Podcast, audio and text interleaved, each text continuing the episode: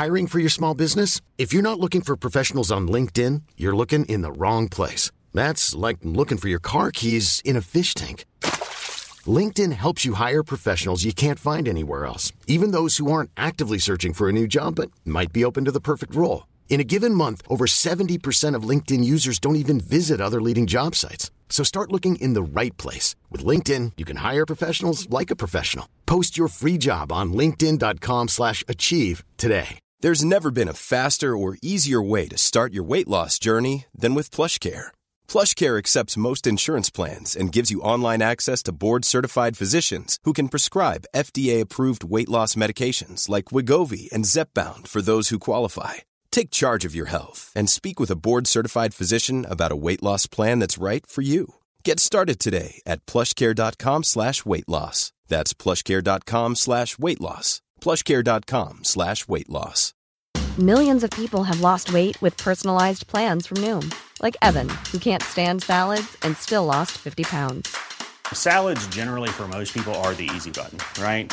For me, that wasn't an option. I never really was a salad guy. That's just not who I am. But Noom worked for me. Get your personalized plan today at Noom.com. Real Noom user compensated to provide their story. In four weeks, the typical Noom user can expect to lose one to two pounds per week. Individual results may vary. Nel nome del Padre, del Figlio e dello Spirito Santo. Amen. Zaccaria, suo padre, fu pieno di Spirito Santo e profetò dicendo, Benedetto il Signore, il Dio di Israele, perché ha visitato e redento il suo popolo e ha suscitato per noi una salvezza potente nella casa di Davide, suo servo, come aveva promesso per bocca dei suoi santi profeti d'un tempo. Gloria al Padre, al Figlio e allo Spirito Santo.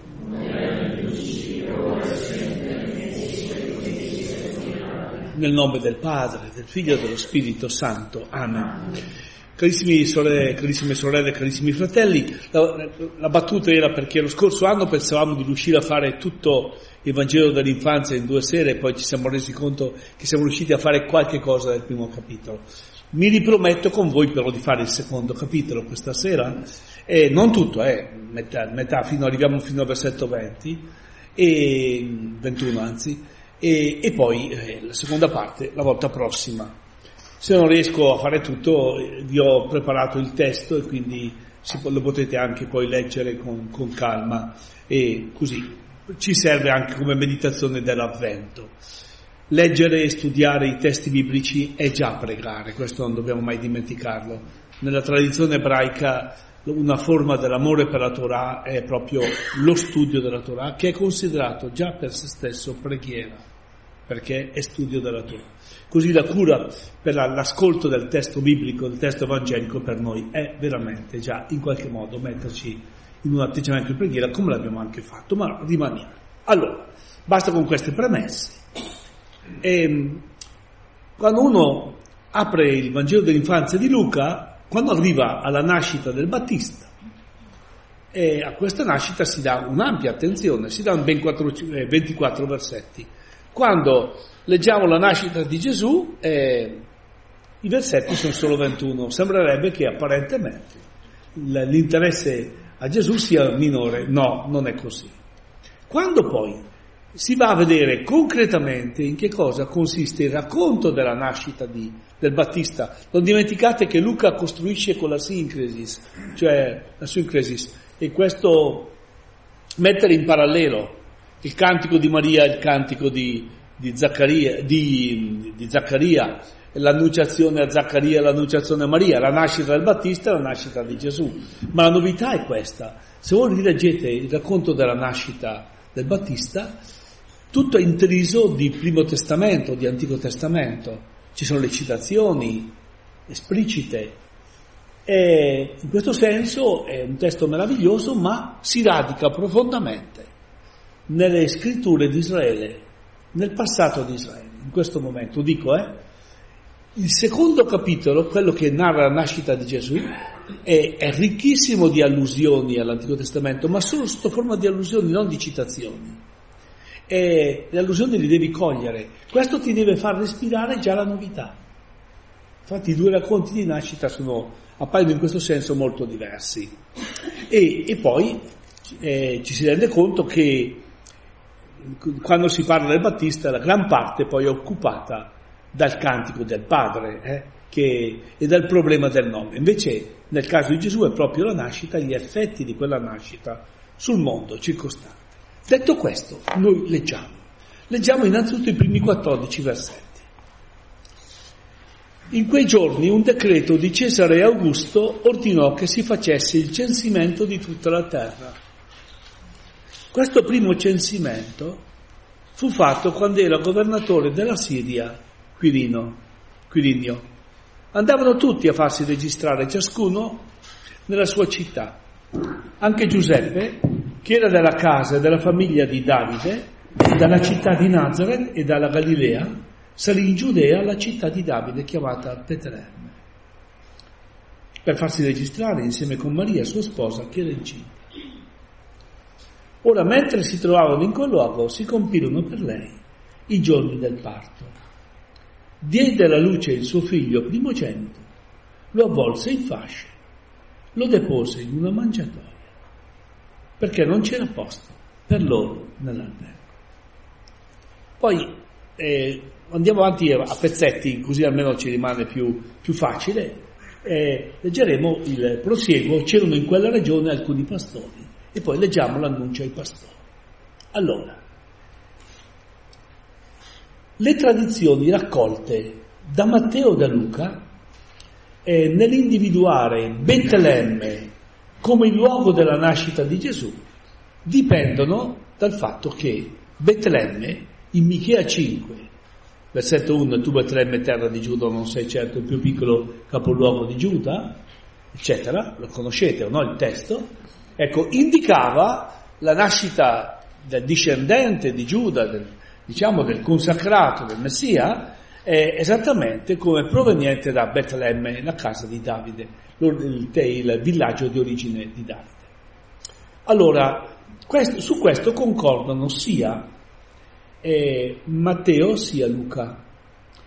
Molti autori recenti, compresi grossi nomi come il Maier, i suoi quattro volumi eh, sul Gesù storico, eh, ritengono che questa costruzione della nascita a Betlemme sia per in qualche modo far corrispondere la, la vicenda a quello che dicono le profezie, ma che Gesù non sarebbe nato a Betlemme, ma sarebbe nato a Nazareth, era Nazareno. Queste le sentirete, queste tesi normalmente. Io penso, eh, sinceramente non sono per niente convinto, anche se sono dei nomi molto grossi, eh, per carità, non entro in una discussione, un agone esegetico, altrimenti vorrei dedicare mezza vita a questo, ma c'è un'intuizione che mi sembra fortissima. Io vivo a Mapello da, eh, da dunque da 55-56 anni. Tutti quelli che sono più o meno della mia età, un tantino più giovani e anche quelli più vecchi, sanno benissimo che io vengo, non sono di Mapello, ma vengo da Palazzano e sono venuto 57 anni fa. Me l'hanno ricordato anche in un incontro recente. Secondo voi era possibile nel primo secolo fare un'operazione come questa di cambiare il luogo di nascita di uno? in quel mondo poi dove la tradizione orale è comunque importantissima.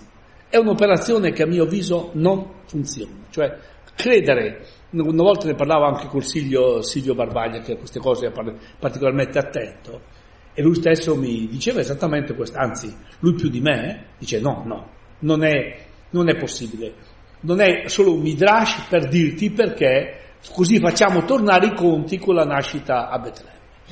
Io penso che in Luca sia difficilissimo all'interno dello stesso secolo e far passare una, una tesi così. Quando io, ho citato il mio caso personale, ho detto 57 anni fa, potrei anche benissimo dire che ero di, di, di Mapello, no, tu sei di Palazzaro. Mi sono spiegato, quindi, eh, tanto più per la nascita, no? Quindi tu non sei nato qui, sei nato al te. Allora, e in quel mondo il luogo della nascita era ritenuto importante, come lo è ancora del, resto oggi, dove sei nato. Non c'erano gli ospedali in cui si nasceva, che erano vari per tutti, quindi la nascita aveva un posto importante. Chiarito questo, c'è l'altro problema, adesso dopo queste cose ci, eh, le, la, le, supero velocemente, c'è l'altro problema di trovare la coincidenza con questo, eh, come si dice, censimento.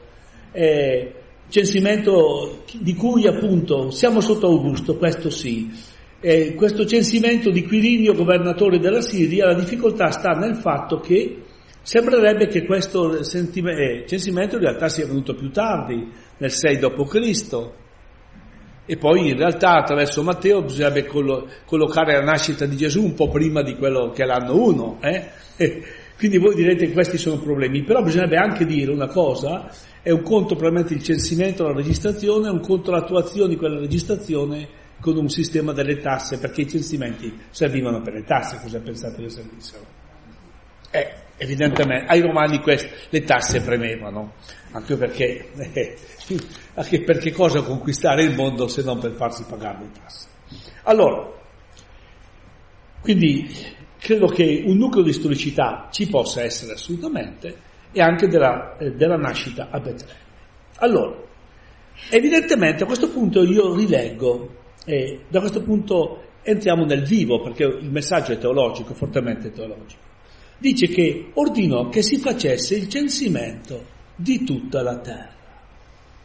È un'esagerazione voluta da Luca, eh, perché al massimo poteva censire le terre dell'impero o alcune terre dell'impero, perché l'impero era grande, non è che si faceva un censimento di tutte le terre dell'impero, non ce n'era bisogno. Qui si parla delle oicumene, tutta la terra abitata. Già i padri hanno capito l'intenzione teologica di questa espressione. Vi leggo quello che dice in un'omelia su Luca, eh? Origene. In questo censimento del mondo intero Gesù Cristo doveva essere incluso. Il suo nome doveva essere iscritto con tutti coloro che si trovavano nel mondo, affinché potessi santificare il mondo e trasformare il, luogo, il ruolo del censimento in un libro di vita più chiaro di così. Cioè Luca dice è per l'oicumene, per tutti alla fin fine. E lui si iscrive in questo registro dell'umano. Come farà poi eh, al capitolo terzo, quando c'è la genealogia di Gesù, risale ad Adamo Luca. Non dimenticate che Luca non è ebreo, è greco. E gli interessa questa universalità della salvezza. Non è venuto solo per Israele il Cristo, è venuto per tutte le genti. A queste genti verosimilmente partecipa, eh, di cui era parte probabilmente proprio l'autore del terzo Vangelo e degli Atti degli Apostoli. Negli Atti degli Apostoli, che poi l'Evangelo sia per le genti, debba espandersi le genti, è il tema, uno dei temi importanti delle, delle, del libro, no? Collegata a questa intenzione teologica di Luca, sta la fondamentale convinzione che imperatori, governi, leggi servono in modo paradossale, anche se inconsapevole, a realizzare un piano di Dio. Vi ricordate Ciro? Di Ciro si dice tu non mi conosci, tu non sai chi sono, ma io ti ho eletto. E Ciro, che non era Iavista e così via, viene presentato dal libro di Isaia come uno strumento della provvidenza da parte del Signore della storia, anche se non conosce il, anche se non conosce, diciamo, il, il, il, Dio di Israele in realtà, lui non lo conosceva, Ciro non era, non era una vista. Quindi vedete che in qualche modo anche Cesare Augusto rientra in questo piano universale. Un ultimo tratto da rilevare è quello della sottomissione, per cui Quirinio obbedisce ad Augusto, Giuseppe deve obbedire a Quirinio, e Maria deve obbedire a Giuseppe. Peraltro non è presentato come soggetto grammaticale, provo a rileggerlo, la traduzione è abbastanza letterale, quando dice anche Giuseppe che era della casa della famiglia di Davide, dalla città di Nase della Galilea, salì alla città di Davide chiamata Betlemme per farsi registrare insieme con Maria. Noi oggi faremmo, un mariano devoto direbbe, anche Maria, al massimo con Giuseppe, e Giuseppe salirono. Invece no, salì anche Giuseppe con Maria. Quando facevamo l'analisi logica è complemento di compagnia. È così. Non è, non è neanche soggetto. E colui che è il re della storia non ha neanche una principale, ha una relativa che era incinta. Cioè, guardate che dietro c'è una cosa, solo in questa formulazione c'è da rabbrividire. È il tema proprio della umiliazione, della sottomissione. Allora, il, ciò vale ancora di più per il bambino, che appare non come soggetto di un'azione, ma soltanto implicitamente nel qualificativo dato a Maria, appunto nella relativa che era incinta. Maria. Eh, ecco il paradosso dell'incarnazione. Questa è la prima osservazione che ho scritto, ve la leggo. Colui che gli angeli proclameranno come Cristo, come Signore e Salvatore, dipende dalle decisioni altrui ed è sballottato qua e là secondo l'arbitrio dei potenti. Peraltro non dimenticate che nei Vangeli canonici Gesù durante l'infanzia non fa miracoli e così via, come negli apocrifi, no? dove qualche volta anche un Gesù un po' rispettoso, un po' risentito, se gli fanno degli scherzi i suoi compagni eh, si vendica, no, so, non per caso sono apocrifi. Eh, eh, mi sono spiegato, ma anche l'apocrifo un po' più, più, caro a tutti noi, anche oggi noi nel nostro calendario è la, è la, è la presentazione di Maria al Tempio, legato all'apocrifo che è il protovangelo di Giacomo, non di meno anche nel protovangelo di Giacomo suona Gesù. Mm? Allora, in questo senso è interessante, c'è un piano divino nella storia, tutti in realtà sono sotto l'obbedienza di quel piano, compreso Cesare Augusto, compreso Quirinio, eccetera, eccetera, e giù a cascata. Detto questo, eh, rileggo il passaggio, dice a un certo punto, ora mentre si trovavano in quel luogo si compirono per lei i giorni del parto. Sono i giorni del compimento. Quindi dopo aver chiarito perché è salito da Nazareth fino sulla montagna di Galilea, fino a Betlemme, con la sua sposa incinta, non è il momento per fare viaggi così lunghi di per sé, l'Evangelista narra con grande sobrietà la nascita del bambino di cui Maria è in attesa allora, qui lo dicevo già prima, e qui questa sobrietà dei Vangeli canonici è tanto più apprezzabile quanto non sono sobri, quelli, specie quelli di vari non canonici. Eh? Allora, il tutto viene introdotto da questa espressione. Si compirono per lei. Le giunte a compimento è geneto, entueinai, è autois, egri e, pre, e presfesan è il verbo flero, no? Cioè riempirsi, si sono riempiti per lei i giorni. C'è una bella musichetta. Allora, ah no, era un'altra cosa, pensavo che qui stia... Allora,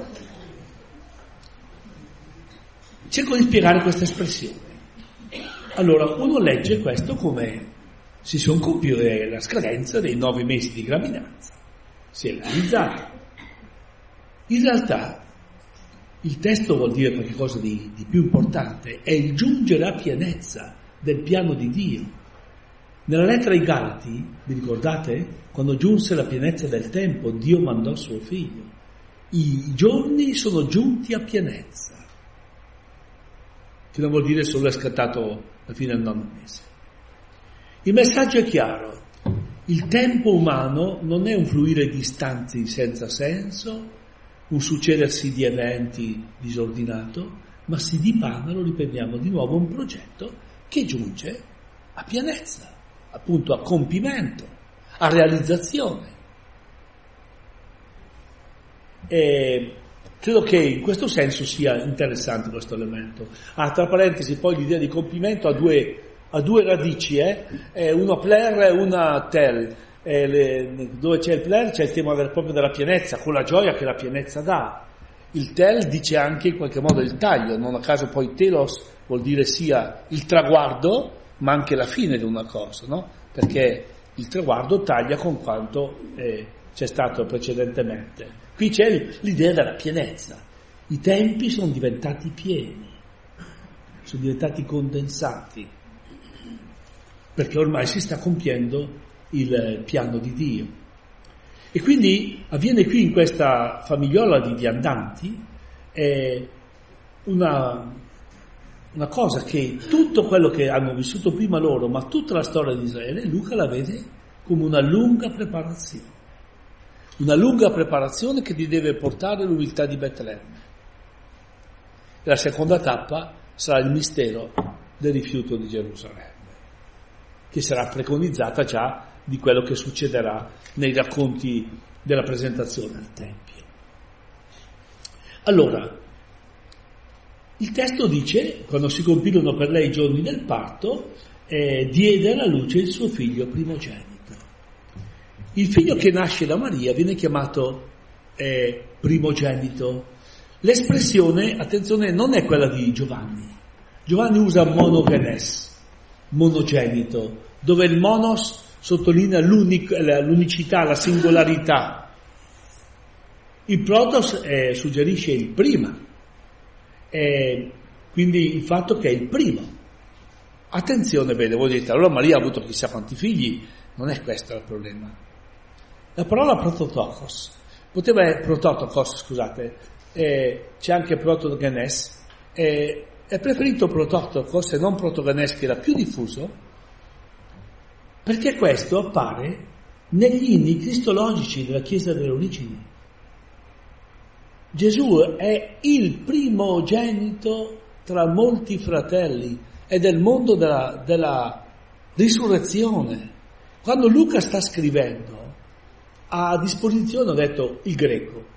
Sa benissimo qual è il termine più usato, ma ne usa uno consacrato ormai dalla, dalla Chiesa delle origini, legandolo al fatto che Gesù è il primogenito del nuovo mondo di Dio non è solo il primogenito di Maria, voi direte primogenito eh, per sgombrare ogni, ogni dubbio eh, sul, sul, tema, che da questo testo non bisogna derivare che Maria ha avuto altri figli, non è questo il problema. Eh, ci sono ad esempio dei papiri in cui, uno, in cui lei si dice che è morta dando alla luce il suo primogenito. Se uno, se uno muore dando alla luce il primogenito non ha avuto un secondogenito anche a Pessano questo è chiaro. Allora, eh, l'ho spiegato a Don, a padre, a Don Claudio che può non comprendere. Allora, ok. Eh, dietro la battuta è, è, chiaro, no? Cioè, non è tanto il fatto che è il primo di una serie, e invece è il primo di quella serie, vero? Maria ha concepito, ha partorito colui che è il primogenito della nuova creazione di Dio.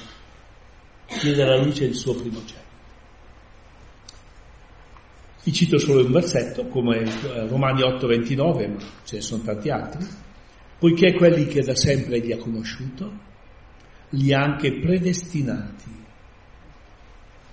ad essere conformi all'immagine del figlio suo, se, perché sia il prototokos, eh, il primogenito tra molti fratelli. Inoltre vi ricordo che Gesù essendo il primogenito dovrà essere presentato al Tempio. È il primogenito che deve essere riscattato al Tempio, secondo la legislazione ebraica, deve essere riscattato, no? Il primogenito.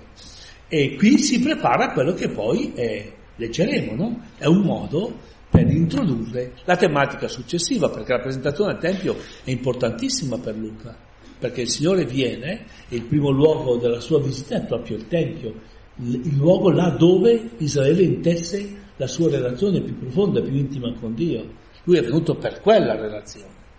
Come dice il libro di Malachia, no? Il...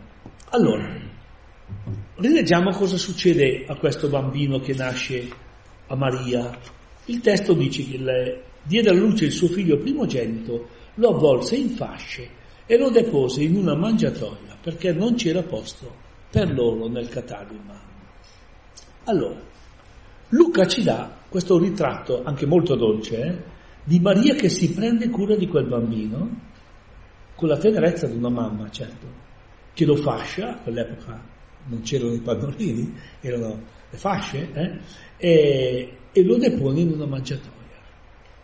Allora, noi siamo troppo abituati a questo particolare, che in realtà merita molta più attenzione. Infatti sarà proprio questo il segno che le parole dell'angelo eh, comunicano ai pastori, perché possano riconoscere quel bambino, quel bambino di cui si annuncerà la, la nascita come motivo di grande gioia. Ci ragioniamo. Primo particolare. quello delle fasce che avvolgono il piccolo.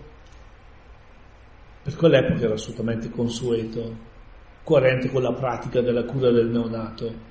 È stata diffusa fino, non, fino agli anni quasi 50 anche nelle nostre, nelle nostre, comunità e così via. Mia madre racconta sempre che mi aveva fasciato, ma ho dovuto andare all'ospedale, gli ha detto cosa fa signora, mi hanno eh, han tolto, han tolto le fasce e, e sono stato finalmente libero. Io non mi ricordo. Allora, vedete, pur avendo memoria non ricordo.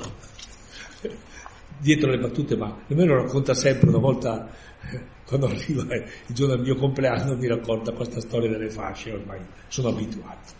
Allora, e eh no però, in quelle fasce che avvolgono quel bambino, Luca vede una prefigurazione di quanto avverrà da adulto. A un certo punto verrà avvolto in una sorta di sindone e deposto a giacere nel sepolcro. Vi è un richiamo tra quello che è Betlemme e il mistero della passione. Non dimenticate della sepoltura. I racconti della passione si chiudono sempre con la sepoltura, che fa parte del credo originario. Eh? I quattro elementi del credo di Gerusalemme, che è, che è morto per i nostri peccati secondo le scritture, che è stato sepolto, che è risorto il terzo giorno secondo le scritture e che si è fatto vedere. D'accordo? Quindi quelle oti e taffe che è stato sepolto, ma qui c'è una contemplazione del bimbo fasciato, deposto, come negli stessi termini, ritorneranno alla fine, in occasione della morte del Signore. Ecco perché l'iconografia, eh, le icone eh, presentano quel bambino in una, non in una culla, in una tomba. Il bambino è fasciato e sembra di vedere eh, quelle sindoni, quelle che poi, con cui vengono avvolti i corpi prima di essere deposti. A tra parentesi, questa tomba spesso c'è anche una, una, il, una tavola che è, che è smossa e quindi diventa anche memoria della risurrezione, perché la tavola, il, il sepolcro è stato smosso, ma anche una tavola che ricorda la mensa eucaristica, no? Queste sono le icone, sono contemplazioni del mistero, cercando di unificare di tutto. Le icone della maternità sono bellissime, eh? Allora, della natività. Ancora più interessante è proprio in particolare in questa mangiatoia. Alcuni esegeti suggeriscono un'interpretazione che mi sembra intrigante e per, so, per alcuni aspetti anche convincente.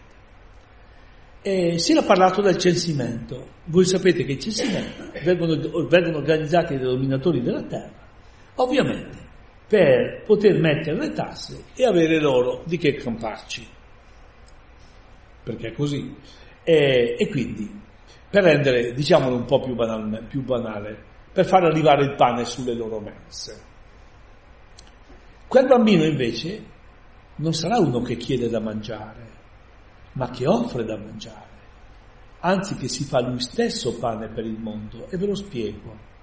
La sua collocazione nella mangiatoia non è solo legata al fatto forse una necessità, perché era il posto che... Eh, ma una, una valenza fortemente simbolica perché? Perché la parola fatne, mangiatoia, è anche la parola bisaccia del pane. È la stessa. Era nella mangiatoia, ma è come se fosse la bisaccia del pane. Nella bisaccia del pane che cosa c'è? Colui che è il pane. È forzare, non è forzare. Io credo che Luca scrivendo questi testi non voglia semplicemente fermarsi a descrivere gli aspetti esteriori era stato posto qui o di là. È chiaro che se dice che l'ha posto nella mangiatoia gli, gli, vuole dare un senso particolare, cioè vuole darci un'informazione che per lui non si limita alla pura descrizione del, del luogo preciso dove è stato deposto il bambino. Va bene? Comunque, questo è interessante, no? nella bisaccia del pane c'è colui che è il pane del mondo. È proprio questo che paradossalmente verrà dato come segno ai pastori e ai credenti di ogni tempo. Si realizza quanto dirà Paolo sulla grandezza di Dio che si nasconde nella sua piccolezza e sul segno della sua potenza che si nasconde nella debolezza. E in questa direzione mi sembra di dover leggere anche la notazione incidentale, eh, quella che non c'era per loro posto nel cataluma. Allora, il cataluma è un termine è piuttosto difficile da, da rendere, da precisare. Eh, io faccio notare che però questo termine eh, viene utilizzato anche per il cenacolo, cioè una sala grande. Cosa possiamo pensare? un caravanserraglio ovviamente, dove c'è una sala per tutti, ma non è il luogo sala, un stanzone per tutti, non è, non è il luogo in cui far partorire una donna. Quello che però stupisce è che non c'è posto, cioè è sempre utopico, non ha posto. Per colui che è il Signore del mondo, non c'è posto per lui, ma senza forzare subito l'aspetto moralistico, eh? proprio l'aspetto teologico. Guardate che quando poi verrà sepolto, sta scendendo il sabato e devono in qualche modo affrettare tutto per poterlo se, seppellire prima che scenda la Shabbat. Ecco perché il lunedì è il, il giorno dopo il sabato, quindi il primo giorno della nuova settimana, cominciano a correre al sepolcro per ungerne il corpo. No? In realtà voi capite che questo bambino rappresenta il paradosso di un Dio che entra in questa storia ma non c'è posto per lui e quasi non c'è tempo per lui. Butto lì. Eh? Il testo è molto intrigante. Allora proviamo a rileggerlo fino a questo punto. Eh? E in quei giorni un decreto di Cesare Augusto ordinò che si facesse il censimento di tutta la terra. E questo primo censimento fu fatto quando era governatore della Siria Quirinia. Andavano tutti a farsi registrare, ciascuno nella sua città.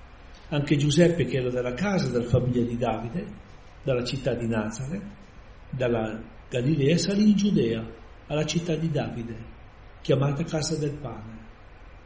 Peraltro, Betlemme è la casa del pane per farsi registrare insieme con Maria, sua sposa, che era incinta.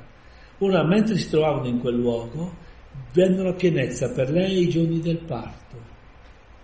Diede alla luce il suo figlio, primogenito. Lo avvolse in fasce e lo depose in una mangiatoia perché non c'era posto per loro. Planning for your next trip? Elevate your travel style with Quince. Quince has all the jet setting essentials you'll want for your next getaway, like European linen, premium luggage options, buttery soft Italian leather bags, and so much more. And it's all priced at 50 to 80% less than similar brands. Plus, Quince only works with factories that use safe and ethical manufacturing practices. Pack your bags with high-quality essentials you'll be wearing for vacations to come with Quince. Go to quince.com slash trip for free shipping and 365-day returns. Hold up. What was that? Boring. No flavor. That was as bad as those leftovers you ate all week. Kiki Palmer here, and it's time to say hello to something fresh and guilt-free. Hello Fresh. Jazz up dinner with pecan-crusted chicken or garlic butter shrimp scampi. Now that's music to my mouth. Hello Fresh. Let's get this dinner party started. Discover all the delicious possibilities at hellofresh.com.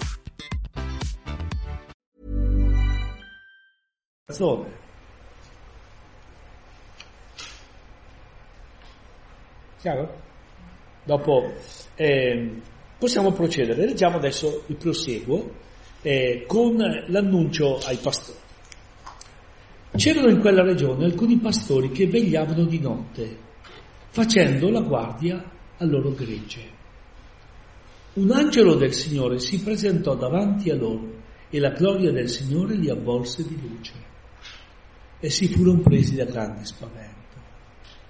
Ma l'angelo disse loro, non temete, ecco vi annunzio una grande gioia che sarà di tutto il popolo.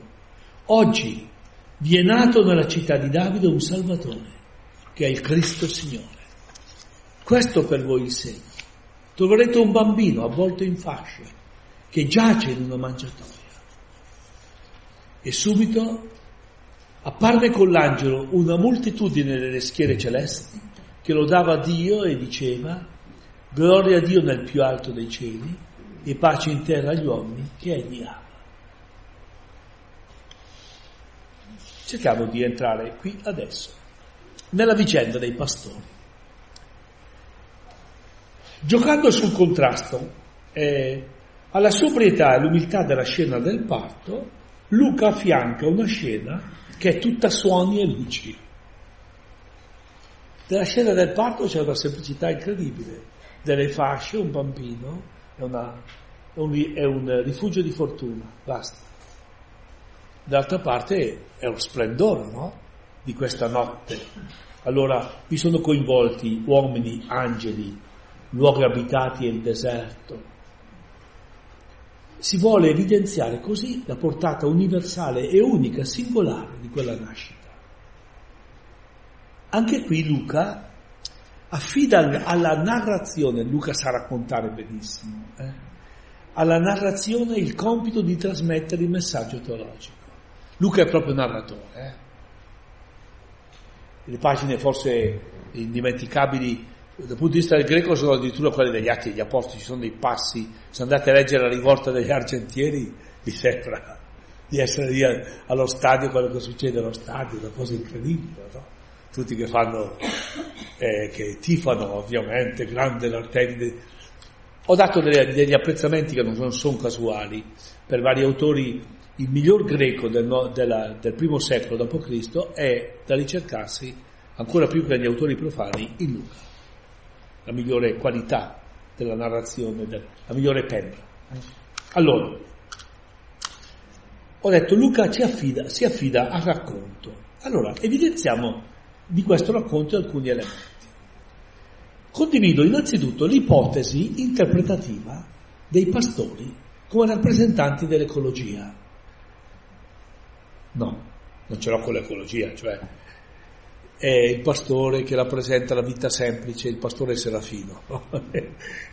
e allora eh, i pastori, a causa del loro lavoro, forse anche perché qualche volta arrotondavano le entrate, poi girando di qua e di là qualche cosa si attaccava alle loro mani, eh, non hanno, eh, all'epoca di Gesù, non hanno più un ruolo sociale importante, assolutamente sono ritenuti un poco di buono, tant'è vero che non possono deporre in tribunale, la loro testimonianza è ritenuta non attendibile.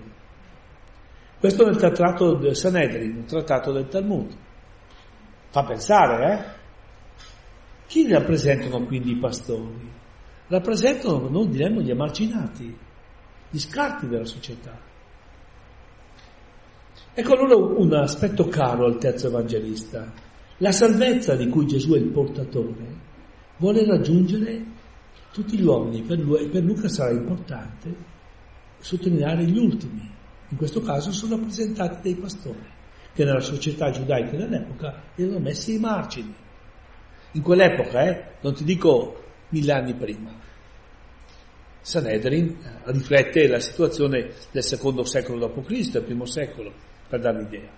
Allora, Sanhedrin è uno dei 63 trattati della Mishnah, poi ripresi nel Talmud. Allora, ci siamo, sì.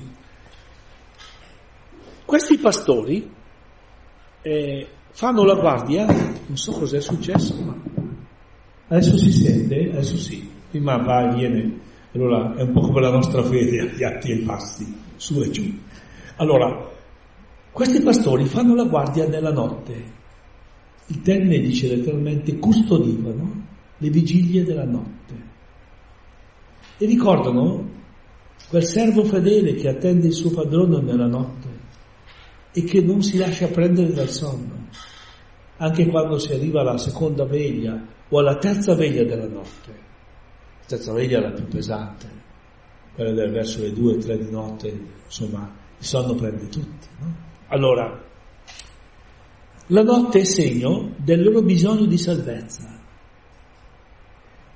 Può darsi anche che Luca abbia sullo sfondo anche un'evocazione, non sappiamo se lo conoscesse, il libro della Sapienza. Il libro della Sapienza dice così, mentre un profondo silenzio avvolgeva tutte le cose e la notte era metà del suo corso, la tua parola onnipotente dal cielo, dal tuo trono regale, guerriero invincibile, si, si gettò in quella terra Dopo ovviamente arriva la sapienza, è una parola che arriva a giudicare, qui è una parola che arriva invece a salvare, eh?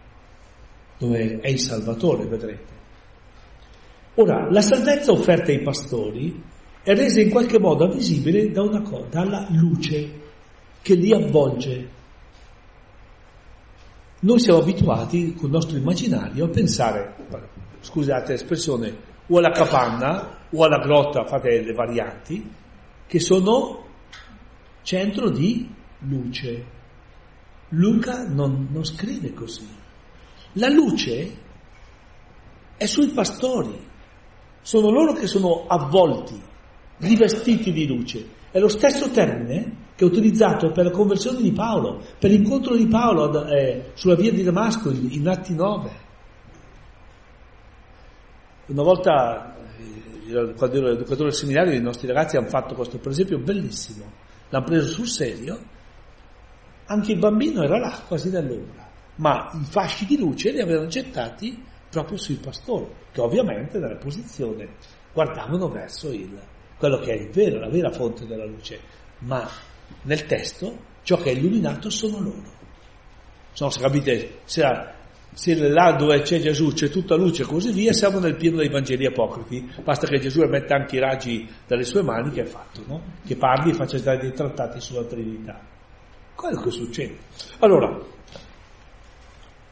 ecco, trovo interessante. Poi la proclamazione per loro sarà dello shalom, della pace. Pace in terra agli uomini perché destinatari del divino beneplacito. Cioè, nel piano misterioso buono di Dio verso di noi, c'è esattamente la pace, il dono dello shalom. Non sono gli uomini, attenzione bene, gli uomini di buona volontà, eh? è la buona volontà quella di Dio, la bella e buona volontà, eh, come fac- poteva fare intendere la vulgata, ma non che la vulgata intendesse così, una lettura della vulgata che uno non aveva presente, il del buone voluntatis. Per Geronimo era chiaro, il buone voluntatis era solo di Dio, perché uno solo è buono. Vi ricordate, perché mi chiami buono? non solo è buono, Dio, no? Giovane ricco. Allora, mi fermo ancora su questo elemento. Si realizza quindi, per questa gente povera e sventurata, comunque marginale, si realizzano le parole degli antichi profeti. Ricordo che Luca, più che citare esplicitamente, come fa Matteo, ama le allusioni, incorpora le allusioni all'Antico Testamento. Lui è uno scrittore che è fatto così, e se ne impadronisce e poi lo, lo fa diventare il tessuto del suo linguaggio. Allora, per Luca in questo bambino si compie l'attesa messianica, quella del libretto dell'Emanuele, dove la nascita di un bambino è dono e segno di salvezza per il mondo.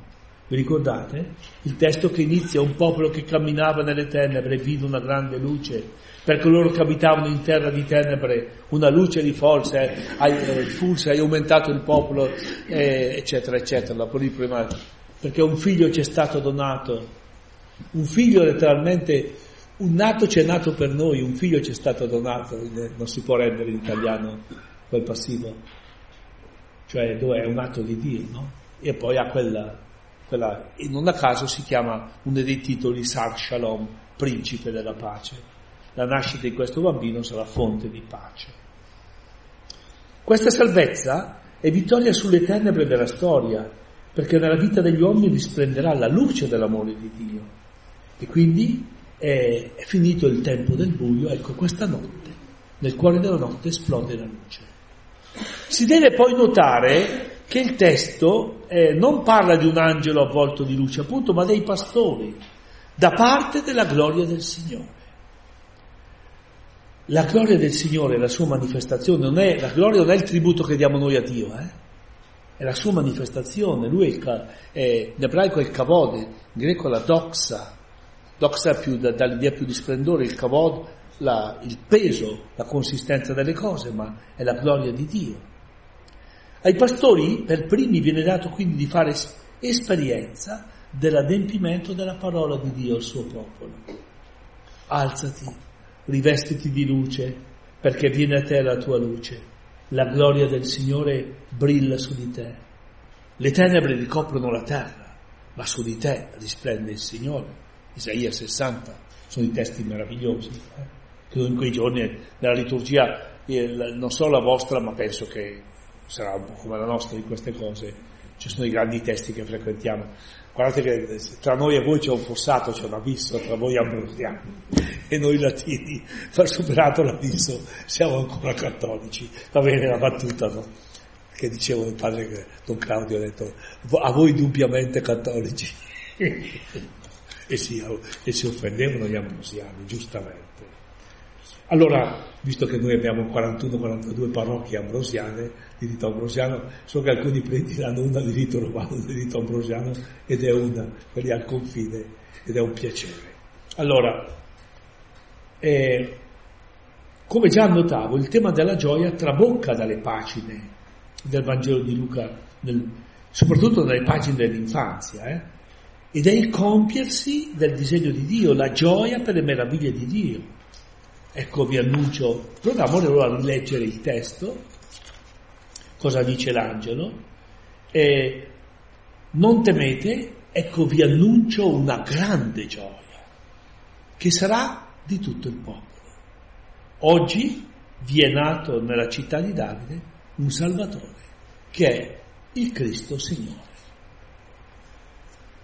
Luca chiude questo suo racconto della nascita di Gesù e della visita dei pastori annotando eh, la partenza poi dei pastori che vanno verso la, vanno appunto, vanno verso Betlemme. E subito, io lascio perdere tutto il resto, subito apparve con l'angelo moltitudine dell'esercito celeste che lodava Dio e diceva gloria a Dio e pace in terra. Quindi questo è il momento bellissimo. Adesso abbiamo ancora tempo, sì, sì, grazie a Dio, sì. E proviamo a leggere adesso il prosieguo del nostro testo. Il racconto prosegue con la narrazione, diciamo, della, della reazione dei pastori all'ordine angelico. Versetto 15 fino al 19. Appena gli angeli si furono allontanati per tornare al cielo, i pastori dicevano tra loro, andiamo fino a Betlemme, vediamo questo avvenimento che il Signore ci ha fatto conoscere. Andarono dunque senza indugio e trovarono Maria e Giuseppe e il bambino che giaceva nella mangiatoia e dopo averlo visto riferirono ciò che del bambino era stato detto loro. E tutti quelli che udirono si stupirono delle cose che i pastori dicevano. Lascio perdere per un attimo Maria che vediamo dopo. Guardiamo un attimo i pastori. L'annuncio dell'angelo aveva detto ai pastori il segno paradossale di un bambino che è il Signore, per di più, è il Cristo Signore, il Salvatore, e giace in una mangiatoia. Uno direbbe, eh, giacerà in un letto regale tutto eh, eh, borchiato d'oro, quello che è, insomma, di lino finissimo, tutte le cose che si possono pensare, niente, una mangiatoia. Questo è il paradosso. Però l'angelo non ha detto andate a Betlemme a vedere. La decisione di andare a Betlemme matura nel cuore dei pastori. E il loro recarsi a Betlemme esprime l'atteggiamento di quella fede. Attenzione bene, eh? non la fede che pretende ed esige i segni. Se non vedo, non credo. Ma una fede che quando il Signore dona i segni, li accoglie e li contempla. Lo scorso anno e avevamo letto il brano della visitazione, e, che è da collegarsi, vi ricordate che sottolineavo, il legame tra quello che aveva detto l'angelo, là c'era un idù, ecco guarda, Elisabetta tua parente è. Maria non va a constatare se l'angelo ha detto il vero, ma va ad accogliere il segno che Dio le ha dato di questa volontà del Signore di farsi noi. Quindi lei sale sulla montagna di Giuda in questa obbedienza della fede che si fa missione. No? Accogliere il segno eh, è importante per quando il Signore lo dà. Pensate il caso di Acaz, io non chiederò segni, non voglio tentare il Signore. A quel punto eh, Isaia stizzito dice praticamente fino a quando abuserete della pazienza del mio Dio, voi non ce l'avete Dio, il mio Dio, cioè mettete alla prova il Signore, e anche se quello dicevo non voglio provare il Signore, io non, vedete come si può camuffare dire il contrario. Qui i pastori sono come Maria che sale sulla montagna di Giuda per accogliere il segno dato dall'angelo, e qui anche loro, i pastori. Come Maria, dopo l'annunciazione, era salita sulla montagna per accogliere il segno della gravidanza, e come c'è salita? Lentamente, fermandosi di qua e di là, chiacchierare un po', o è salita in fretta? E senza indugio, in fretta. E qui leggete, e i pastori dicevano tra loro, andarono dunque senza indugio. L'espressione è uguale, spude. Non guardate le traduzioni, ma il testo greco è identico. È la stessa espressione che trovate, troverete anche per Zaccheo, che scende al volo eh, quando Gesù gli ha detto voglio fermarmi a casa tua. Credo che sia interessante questo elemento, no? Questa, questo slancio, questa fretta. Bene, scrivevo, Luca mette bene in rilievo questa fretta e così inserisce i pastori in una teoria di personaggi che accolgono prontamente la volontà del Signore e manifestano in ciò la loro gioiosa e integrale adesione di fede a quanto Dio sta facendo nella loro vita. Appunto abbiamo visto Maria, vedremo Zaccheo, eccetera, eccetera. Anche se non ci sarà l'espressione in fretta, ma c'è una corsa che è l'equivalente, sapri discepoli di Emmaus, dopo l'incontro che corrono a Gerusalemme, no? Sì, vanno sparati a Gerusalemme, eppure è la notte, ma non c'è più notte che li trattenga perché ormai la luce è in loro. No? L'Evangelista poi eh, fa sostare davanti a, al bimbo di Maria con, eh, con gli occhi dei pastori che trovano Maria, Giuseppe, accanto al bambino che giace nella mangiatoia. Si deve notare la cura di Luca nel mettere in risalto la dignità di Maria. Perché? Trovarono, la cosa più ovvia sarebbe Giuseppe e Maria, secondo le, le canoni dell'epoca, trovarono Maria, Giuseppe e il bambino. Questo mi sembra molto interessante. E quindi il, questo elemento proprio della dignità della madre, nominandolo prima del, dello sposo. Coerentemente con questa attenzione alla figura di Maria, poi dopo dirà quello, quel versetto meraviglioso, il versetto 19, che è veramente una bomba. Torniamo ai pastori. I pastori, dopo aver scoperto la, la realtà del segno promesso, non possono non condividere l'Evangelo. Ecco, io vi evangelizzo una gioia grande, così è il testo greco, eh? Vi evangelizzo una gioia grande. E allora la lieta notizia non può essere trattenuta. E si fanno a loro volta evangelizzatori, testimoni dell'opera di Dio che li ha raggiunti nell'intimo. Dopo averlo visto, riferirono ciò che del bambino era stato detto loro. Vedete che si fanno evangelizzatori. E tutti quelli che udivano si stupivano. E lo stupore è il primo passo per una lesione della fede. Non è sufficiente, ma il primo passo resta comunque lo stupore, la meraviglia, l'accoglienza, non ritenerlo una cosa banale, ma degna di attenzione e di, appunto, di contemplazione.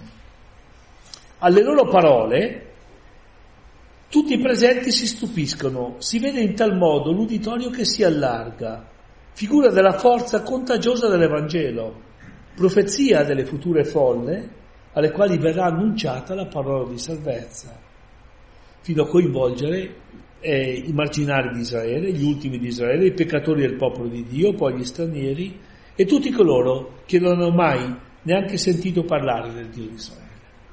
Questo sarà grande, la grande posta in gioco, gioco della, degli atti degli Apostoli, questo Vangelo che corre e non può più essere trattenuto da alcuna barriera. Luca chiude questo suo racconto della nascita e della visita dei pastori annotando la partenza di costoro. Costoro partono e cosa fanno? Ovviamente lodano Dio, dice. E I pastori poi se ne tornarono glorificando, lodando Dio per tutto quello che avevano udito e visto, come era stato detto loro. E in questo senso credo che sia molto bello questa figura dei pastori evangelizzati e evangelizzatori. E Luca non perde occasione per insegnare l'importanza della preghiera. Se hai incontrato i segni dell'amore di Dio nella tua vita, devi farti un uomo di lode, una persona di lode, che sa rendere gloria a Dio e sa lodarlo. O ringraziarlo, queste sono le variazioni sul tema, il tema è sempre quello, la lode di Dio e la gratitudine per quello che Lui ha fatto. Vorrei concludere il mio lavoro sostando sul versetto 19 su questo silenzio di Maria. Maria non parla, eh? Sarebbe stata autorizzata più lei di tutti gli altri a parlare, e invece no. Dopo aver sostato sulla vicenda dei pastori, Luca scopre eh, una, una, gemma, diciamo, no? assolutamente nella scena. Questa gemma, questo cammeo, è proprio la figura di Maria. L'Evangelista annota a proposito di Maria eh, poche ma densissime parole. Maria, da parte sua, serbava tutte queste cose meditandole nel suo cuore. Analizziamo il versetto parola per parola. Anzitutto la figura di Maria. Cosa so io fino a questo punto di lei?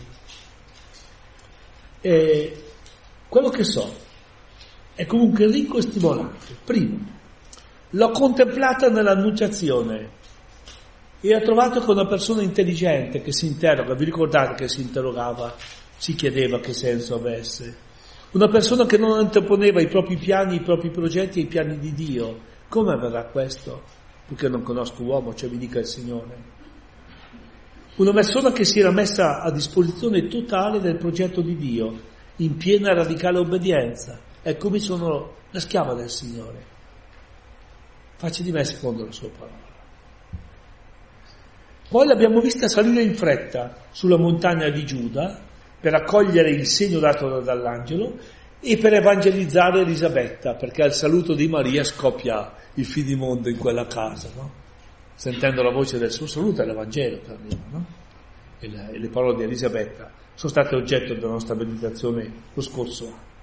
Allora, non le ripeto perché sarei noioso. E poi l'abbiamo sentita in realtà cantare le meraviglie di Dio, nel Magnificat, eh, la sua misericordia verso la pochezza della sua serva. Il quadro è cambiato, noi abbiamo visto Maria nei disagi del viaggio, quando era ormai prossima al parto, poi il rifugio di fortuna dove ha potuto partorire il suo primogenito e poi il suo accudirlo con la tenerezza e l'amore di una mamma. Questo è quello che so fino adesso. Ora è chiaro che mi è consentito, grazie a questo versetto, di fare un breve viaggio nella sua interiorità. Ma lei cosa aveva dentro nel suo cuore? Del suo stare accanto al bambino, l'Evangelista afferma che custodiva queste cose. Questo custodire sarà ripreso la volta prossima, lo vedremo, in 2.51, dopo lo smarrimento di Gesù al Tempio, in realtà dico già adesso, non era mica smarrito lui, erano loro che erano smarriti. Eh certo. La risposta di Gesù è anticipo perché è come se dicesse ma dove mi cercavate?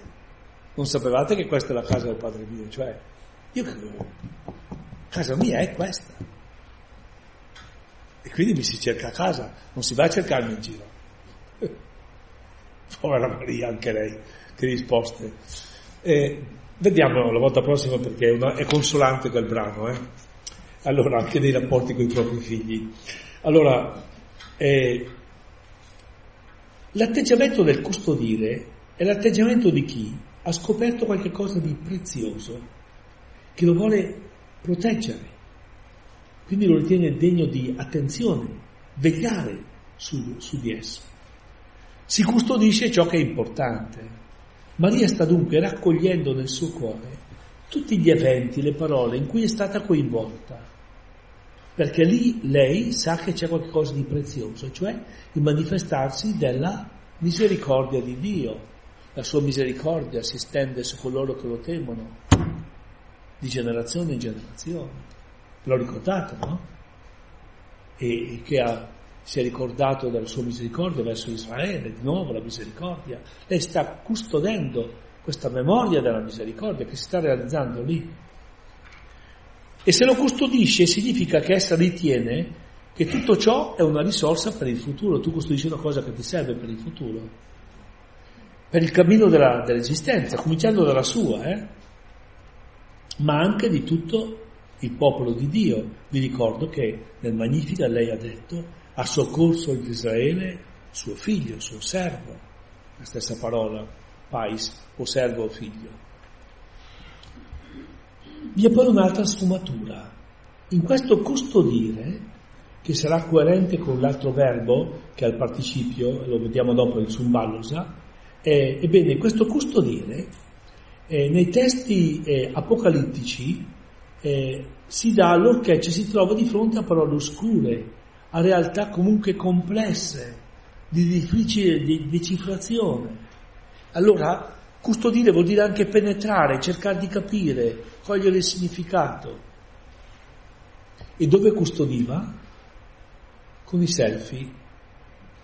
Faceva adesso ormai cioè, i momenti più importanti che sarebbero da custodire col cuore e con le cose. Cosa allucinante. Ma così è, la trovo una cosa proprio sconveniente nel più profondo. Le cose più profonde devono venire di dentro, non possono essere fissate con questo. Non so se sei d'accordo, spero di sì. Allora, eh, il luogo della custodia è il suo cuore. Non bisogna termine, ovviamente il termine cuore intendono con il nostro significato, magari anche metafora dei sentimenti, non è solo questo. Eh? Il cuore è la totalità della persona, nella concretezza delle sue scelte, nella libertà di decisione, nella capacità di analizzare le situazioni, di discernere. Questo è il cuore. E noi siamo tutto cuore in questo senso. E il cuore di Maria mette al centro questa manifestazione della misericordia di Dio, per lei e per tutto Israele, per tutti, per tutti gli uomini. Quindi ecco il luogo di questa custodia. Il cuore di Maria allora non è soltanto un mondo interiore, in definitiva inaccessibile agli altri, e tanto più noi lettori, ma è un modo concreto di vivere, è un esistere mosso e plasmato da quel tesoro che custodisce. Perché il cuore poi si manifesta nelle scelte.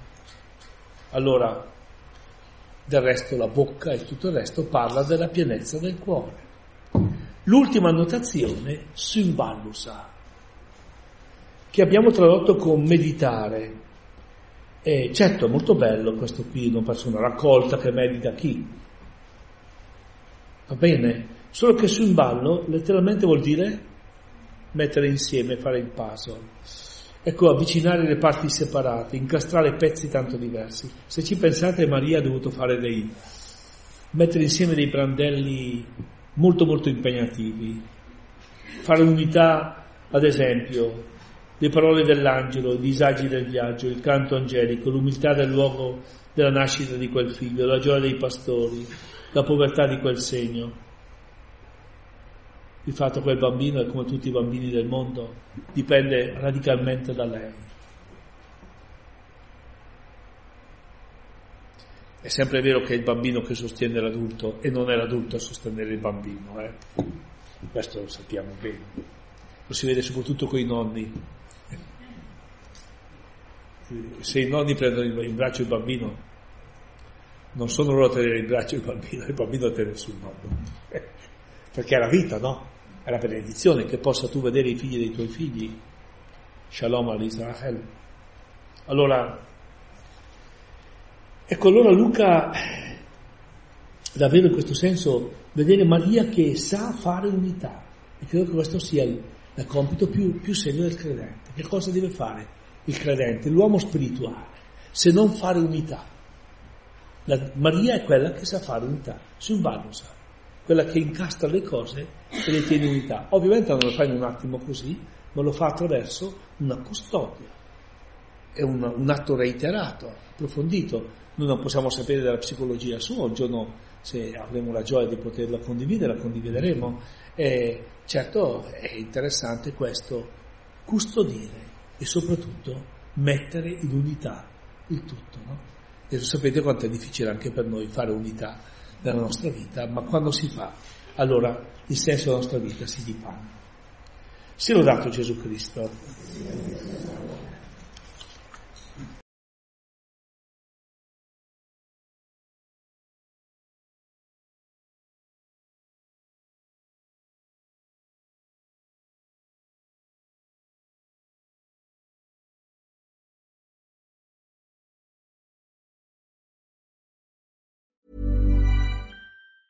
Hey, it's Danny Pellegrino from Everything Iconic.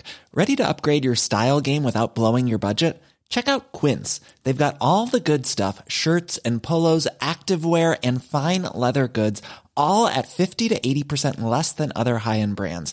And the best part? They're all about safe, ethical, and responsible manufacturing. Get that luxury vibe without the luxury price tag. Hit up quince.com slash upgrade for free shipping and 365 day returns on your next order. That's quince.com slash upgrade. Ever catch yourself eating the same flavorless dinner three days in a row? Dreaming of something better? Well, hello fresh is your guilt free dream come true, baby. It's me, gigi Palmer. Let's wake up those taste buds with hot, juicy pecan crusted chicken or garlic butter shrimp scampi. Mm. Hello Fresh. Stop dreaming of all the delicious possibilities and dig in at HelloFresh.com. Let's get this dinner party started. Why don't more infant formula companies use organic, grass fed whole milk instead of skim? Why don't more infant formula companies use the latest breast milk science? Why don't more infant formula companies run their own clinical trials? Why don't more infant formula companies use more of the proteins found in breast milk? Why don't more infant formula companies have their own factories instead of outsourcing their manufacturing? We wondered the same thing. So we made ByHeart, a better formula for formula. Learn more at byheart.com.